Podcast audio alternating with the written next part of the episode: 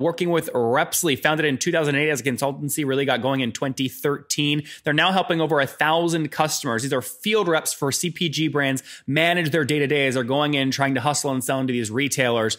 They have each customer paying about 350 bucks a month, so they've passed 350 grand in monthly recurring revenue, or that nice 4 million ARR mark. That's up almost 100% year over year. Their churn is about 1.5%, a gross logo churn per month. They have net negative revenue churn per month of 1.5, which is great. CAC to LTV, super healthy payback, less than 12 months with their team of 40 between Croatia and Boston. This is the Top Entrepreneurs Podcast, where founders share how they started their companies and got filthy rich or crash and burn.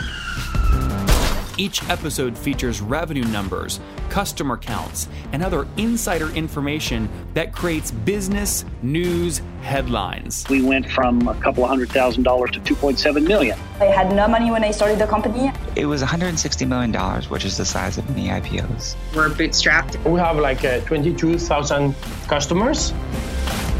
With over 5 million downloads in a very short amount of time, major outlets like Inc. are calling us the fastest growing business show on iTunes. I'm your host, Nathan Latka, and here's today's episode. Hello, everyone. My guest today is Alan Bondy. He's VP of Marketing at Repsly and an advisor to several startups. He's also held executive roles at Place, uh, uh, Playster, OpenText, and Kana, and was co-founder of OfferPop, which obviously was acquired. He's been a consultant at McKinsey and Yankee Group and started his career as a data scientist. He's an avid speaker and writer, and he blogs at Small Data Group. Alan, are you ready to take us to the top? I am ready. Hey, Nathan. All right. So tell us first, um, your VP of marketing today. Um, were you a founder of any companies in the past that you exited, or kind of what got you into VP eh, the role of VP of marketing? Yeah, sure. So I've I've had a couple of my own consultancies which I've sold, and I was also co-founder of a company originally called OfferPop, now called Wyng, mm-hmm. which was one of the really early uh, social media marketing companies, kind of ahead of its time, for good and bad. And what happened with OfferPop? Uh, OfferPop's still going. Yeah, we we've uh, I'm now an advisor. We're, I think we've done a C round at this point, so still chugging along, uh, doing about $15 million in revenue. So nice little business, but not exactly the big exit I was hoping for. Yeah, I mean, look, I was very familiar with the space because my company, Heyo, was a much smaller player in the space. So it was fun in 2012 for me to watch the Wildfire. The but well, Buddy Media really started it, then Wildfire, then Involver, then Vitrue. You guys did not exit. And there was another company, um, I can't remember, but there was basically two companies really in the space, I would say, that decided not to exit. You were one of them. Why didn't you sell in 2012? You know, I think we had a nice little business going and, you know, working with a couple other co-founders who had some pretty nice exits in the past. I think they had a number in mind. And sometimes that's uh it's tough, right? You you you have a view of what you're worth and it just didn't yep. seem like the right time. And like a lot of things, timing is everything, isn't it? I have a few friends that I've worked with just through M&A stuff where they'll say, Nathan, we turned down the $930 million offer because we want a billion. And you know what? You look then forward five years and they're selling the thing in a flash sale for 10 million bucks. And it was all because they wanted the B behind the number uh, and they missed out. I, also am a big believer in cycles in business. So I'm hoping that there's another uh, cycle when social marketing gets frothy again. And and you're right, the companies you mentioned, most of them had exits. You know, people like Adobe and Microsoft and others. And I'm hoping that uh, that comes back around. So it's not like we missed the boat. There's going to be another boat. Yep, good. And just real quick on to round out the story on OfferPop, how much total have you guys raised? Uh, OfferPop, I want to say has raised about 25 million so far, if, if, if my numbers are right. And so why the name? Why the name change? I think it's. A, I liked OfferPop way better than Wyng, which is like hard to talk about and hard to spell. So it's interesting because that was that was sort of past my time as marketer. But I think Wyng signaled the okay, you get a pass. Becoming, if you were gone okay, when the name change happened, I'm not going to hit you hard. You get a free pass. Okay, I'll I'll I'll use my lifeline in that one. All right, tell me about tell me about what you're currently working on. So I've been working with some guys, and it's it's an interesting story. Uh, Repsly is a mobile CRM specifically for field teams and for consumer companies that sell to retail. And it was started in Croatia of all places. So it's it's it's not your typical, or maybe it's your typical Croatia to Boston startup story where Uh, started by some guys. First client was L'Oreal in in Europe, so really nice initial client. They were doing consulting for L'Oreal, creating a tool so that their sales reps, their merchandisers, could just be better organized when they went out into stores. Yeah, Alan. Just to and, be clear, they're selling the L'Oreal shampoo. They're canvassing some geographical area. The rep for L'Oreal. They're trying to convince Kmart, Walmart, these places to carry the shampoo. And this tool, this mobile CRM, helps them stay organized it helps them stay organized. And, and so this was L'Oreal in Europe initially. So the business started in Europe. It started focused on Central Europe. But you're right. Think about the reps. What are they doing every minute of their day? They're going and visiting accounts, checking on stock, looking at competitors, trying to figure out how the product is doing in retail. And the old way of doing that, they had to have a notebook. Maybe they'd put stuff in a Google Doc maybe they would be you know filling out a whole bunch of paperwork when they finish their visit. What repsly does it enables them to take pictures fill out forms. It's more like instagram than salesforce. So so when i position the company i've done stuff with crm for years back to doing work for an initial Siebel integrator if your audience remembers Siebel. Don't age yourself so, alan. sorry i'm, I'm aging myself. So crm is great when people use it. It's awful when people don't use it. And so repsly addressed the challenge of how do you get reps, many of whom are kind of younger.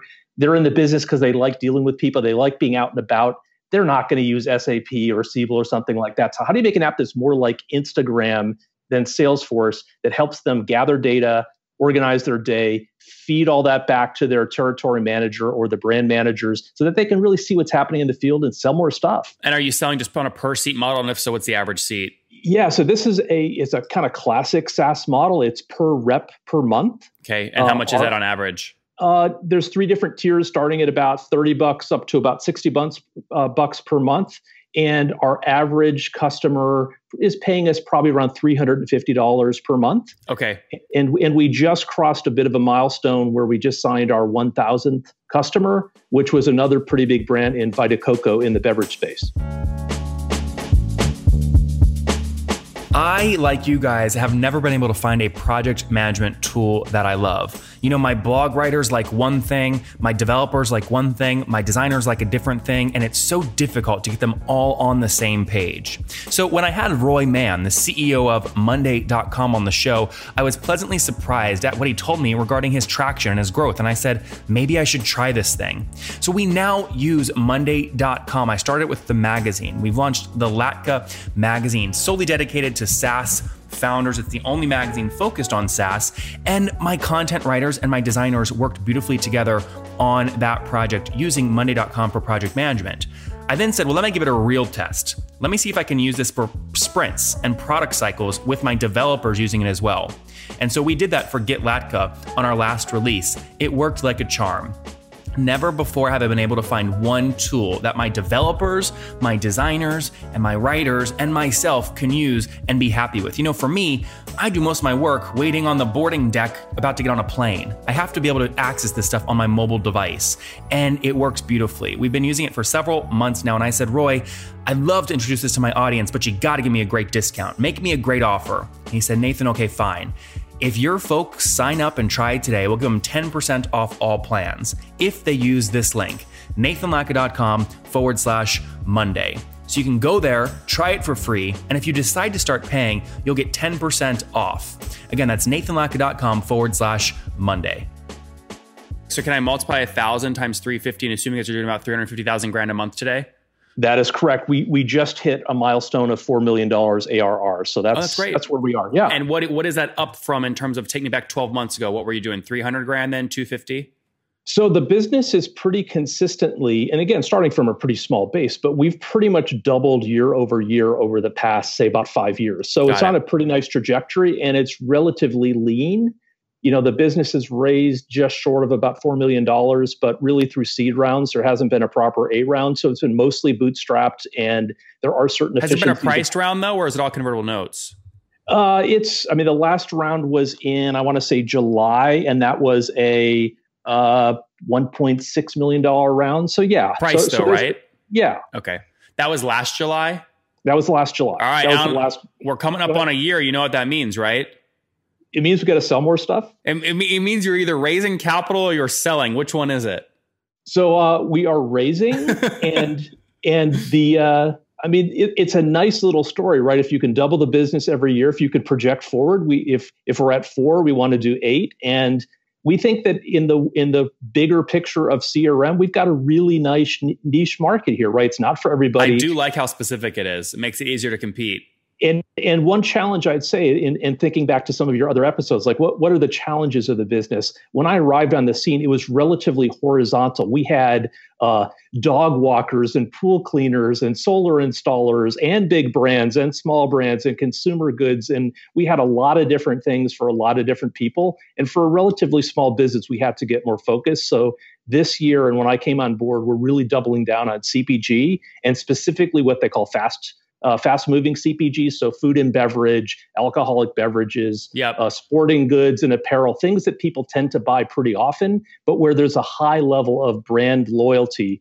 Because really, the the the difference in merchandising in the field, you know, we're not selling to commodity products; we're selling to the L'Oreal's, the Nike Golfs, the uh, Health-Ade kombuchas and where Alan, there's how, sticky, product. How sticky is it? What's your churn look like today? Uh, churn is pretty good. It's uh, compared to other SaaS businesses I've been in. Our target is to be at about one and a half percent gross, and we've got pretty nice upsell because we tend to sell. Hold on, what, that's one and a half gross logo churn per month. Yes. Okay, uh, say, and revenue churn is about equal. Yeah, about equal. Okay, got it. That, okay, that's fairly nice. And then, sorry, you were going to continue on about expansion. Um, there's a lot of upside in accounts. If you look at sort of the, the, the, total net churn, we do well because we tend to sell to growth brands and maybe they have 10 reps and then they have 20 and then they have 30. So we tend to grow with companies. The challenge is as we go up market is it's less of a growth story. It's more of a full featured story. And, and I think our biggest challenge also is we don't want to compete with the sales forces of the world, but we need to integrate with some of those systems of record. So we certainly. So, Alan, real quick, sorry. So, is net revenue churn negative then? Correct. Okay, how negative? Uh, I want to say, I mean, our target is probably to, to be around negative 1.5. Yeah, yeah. So, so good, good, amount. So good amount upsell. Yep, and that's annually, right? Negative 1.5 annually or monthly? Monthly. Okay, negative one point net net revenue churn. Good, that's healthy. Um, yeah, so if you're churning, if you're churning, call it one point five, and your net uh, one, you know, one point five, that means your expansion's about three percent, right? Exactly. Yeah, yeah, and and that's and that goes. It's still pretty volatile. I mean, our business because of the nature of our customers, and some are pretty small. It tends to be still kind of you know waggy, if you will, in sure. terms of up and down. But but I think we do well, especially because we make it easy, and it's mostly right in SaaS. It's if, if you have most people on a monthly plan, it's good to sell in that way and it lowers the apparent risk. It's like, hey, you can try it out for a few months. The bad news is obviously we make it relatively easy to get into the product and out of it if people say they're seasonal, they hire a bunch of seasonal workers, and then when out of season, they can shut they down those seats. Yeah. Yep. What what's your CAC right now? What are you paying to acquire these guys? Uh, we're at our payback's probably around 12 months, right? Okay. So we're looking at an LTV to CAC of approaching three, I would say. So I, it's not exactly where we want it to be, but I think we're still kind of feeling like an earlier stage company. We're probably paying a little bit more than we wanted to acquire, mainly because we're entering some consumer segments that we haven't really played in before. so we have to spend spend ahead in terms of getting into new markets. Let me digest all that real quick, Alan. You said payback period is 12 months. If you have an ARPU of 350 bucks a month, that means you're spending up to one month of first year ACV or about 4,200 bucks to acquire the customer. You then, is that right? Uh, let's see. In, terms of, eh, it's probably it's lower than that. So okay. so I so less than twelve months payback. Correct. Okay, and then you said your your LTV to CAC ratio is three. So I'm just taking four grand, which is your CAC times three to get about twelve grand in lifetime value per your thousand logos. Is that about right? That that probably sounds about right. Again, in some of our markets, and, and especially the earlier deals that were smaller, you know, I think they tend to come and go much faster than we would want at scale. If we go up market, I think it'll be more stable than that. And what's your team size today? Uh, we have about 40 people total, and we're split uh, still between Croatia. So Zagreb has our tech team, uh, some of the founders. I have a couple marketers in Zagreb, and the balance of the team, about 20 people here in downtown Boston. Mm. You guys are digging out from a big snowstorm, huh? Uh, don't rub it in. Yeah. All right. Croatia and Boston, very good. And what year was the company created? So the business actually goes back to 2008 in Croatia, but the first few years, it was more of a consultancy than a software company. And so the pivotal moment was in 2014 when really the product became more commercialized. The business headquarters moved to Boston and some initial money was raised. So I'd say the modern version of Repsly is about three and a half years old. And how'd they convince you to join? Did you get equity? Uh, I did, and okay. also I was brought in through one of the board members, uh, Mike Volpe of HubSpot fame. Oh yeah. And so Mike and I go back. I've done some consulting for HubSpot in the past, and he he kind of convinced me to take a look, and then uh, I kind of crashed their search, and uh, you know the rest is history, I guess. That's awesome. That's good to hear. All right, let's wrap up here with the famous five. Number one, Alan, what's the last business book that you read? So I don't know if it's my last, but my, but probably my favorite, and the one that I go back and reread is Moneyball, if that counts as a business. It book. does. Number two, is there a CEO you're following or studying right now? There in Boston. Uh, in Boston, I'll go back to HubSpot. I think Brian Halligan, um, you know, has done a pretty amazing thing. Again, like doing something that Repsly would like to do is carve out sort of a niche within marketing automation and CRM in their case, obviously for SMBs, in our case for people with field teams. Yep. Number three, what's your favorite online tool for building your business? Uh, personally, I like WordPress. I've used WordPress forever, and I, you know, w- when I want to uh, fool myself to think I can code, I mess around and build websites that I don't need in WordPress. Number four, how many hours of sleep do you get every night? Uh, six, but usually four and a half. Four and a half. Okay, man. And what's your situation? Married, single? You have kids? Uh, we've got three kids, although two are now out of the house and one is going to be going to college. So we will be empty nesters, and our plan is to move to the beach. That's great. Three kids, married, and how old are you? Uh, I am 51. All right, Alan, take us home. What do you wish your 20 year old self knew? Uh, my 20 year old self was studying engineering at the time. If, if I knew what I know now, I would have uh, traded my grad studies in engineering and computer science for an MBA. Really? Get an MBA instead? I think so. All right, guys, there you have it from Alan working with Repsly, founded in 2008 as a consultancy, really got going in 2013. They're now helping over a thousand customers. These are field reps for CPG brands manage their day to day as they're going in trying to hustle and sell into these retailers. They have each customer paying about 350 bucks a month, so they've passed 350 grand in monthly recurring revenue, or that nice 4 million ARR mark. That's up almost 100% year over year. Their churn is about 1.5%, a gross logo churn per month. They have net negative revenue churn per month of 1.5, which is great. CAC to LTV, super healthy, payback less than 12 months with their team of 40 between Croatia and Boston. Alan, thank you for taking us to the top. Hey, man, thanks for having me.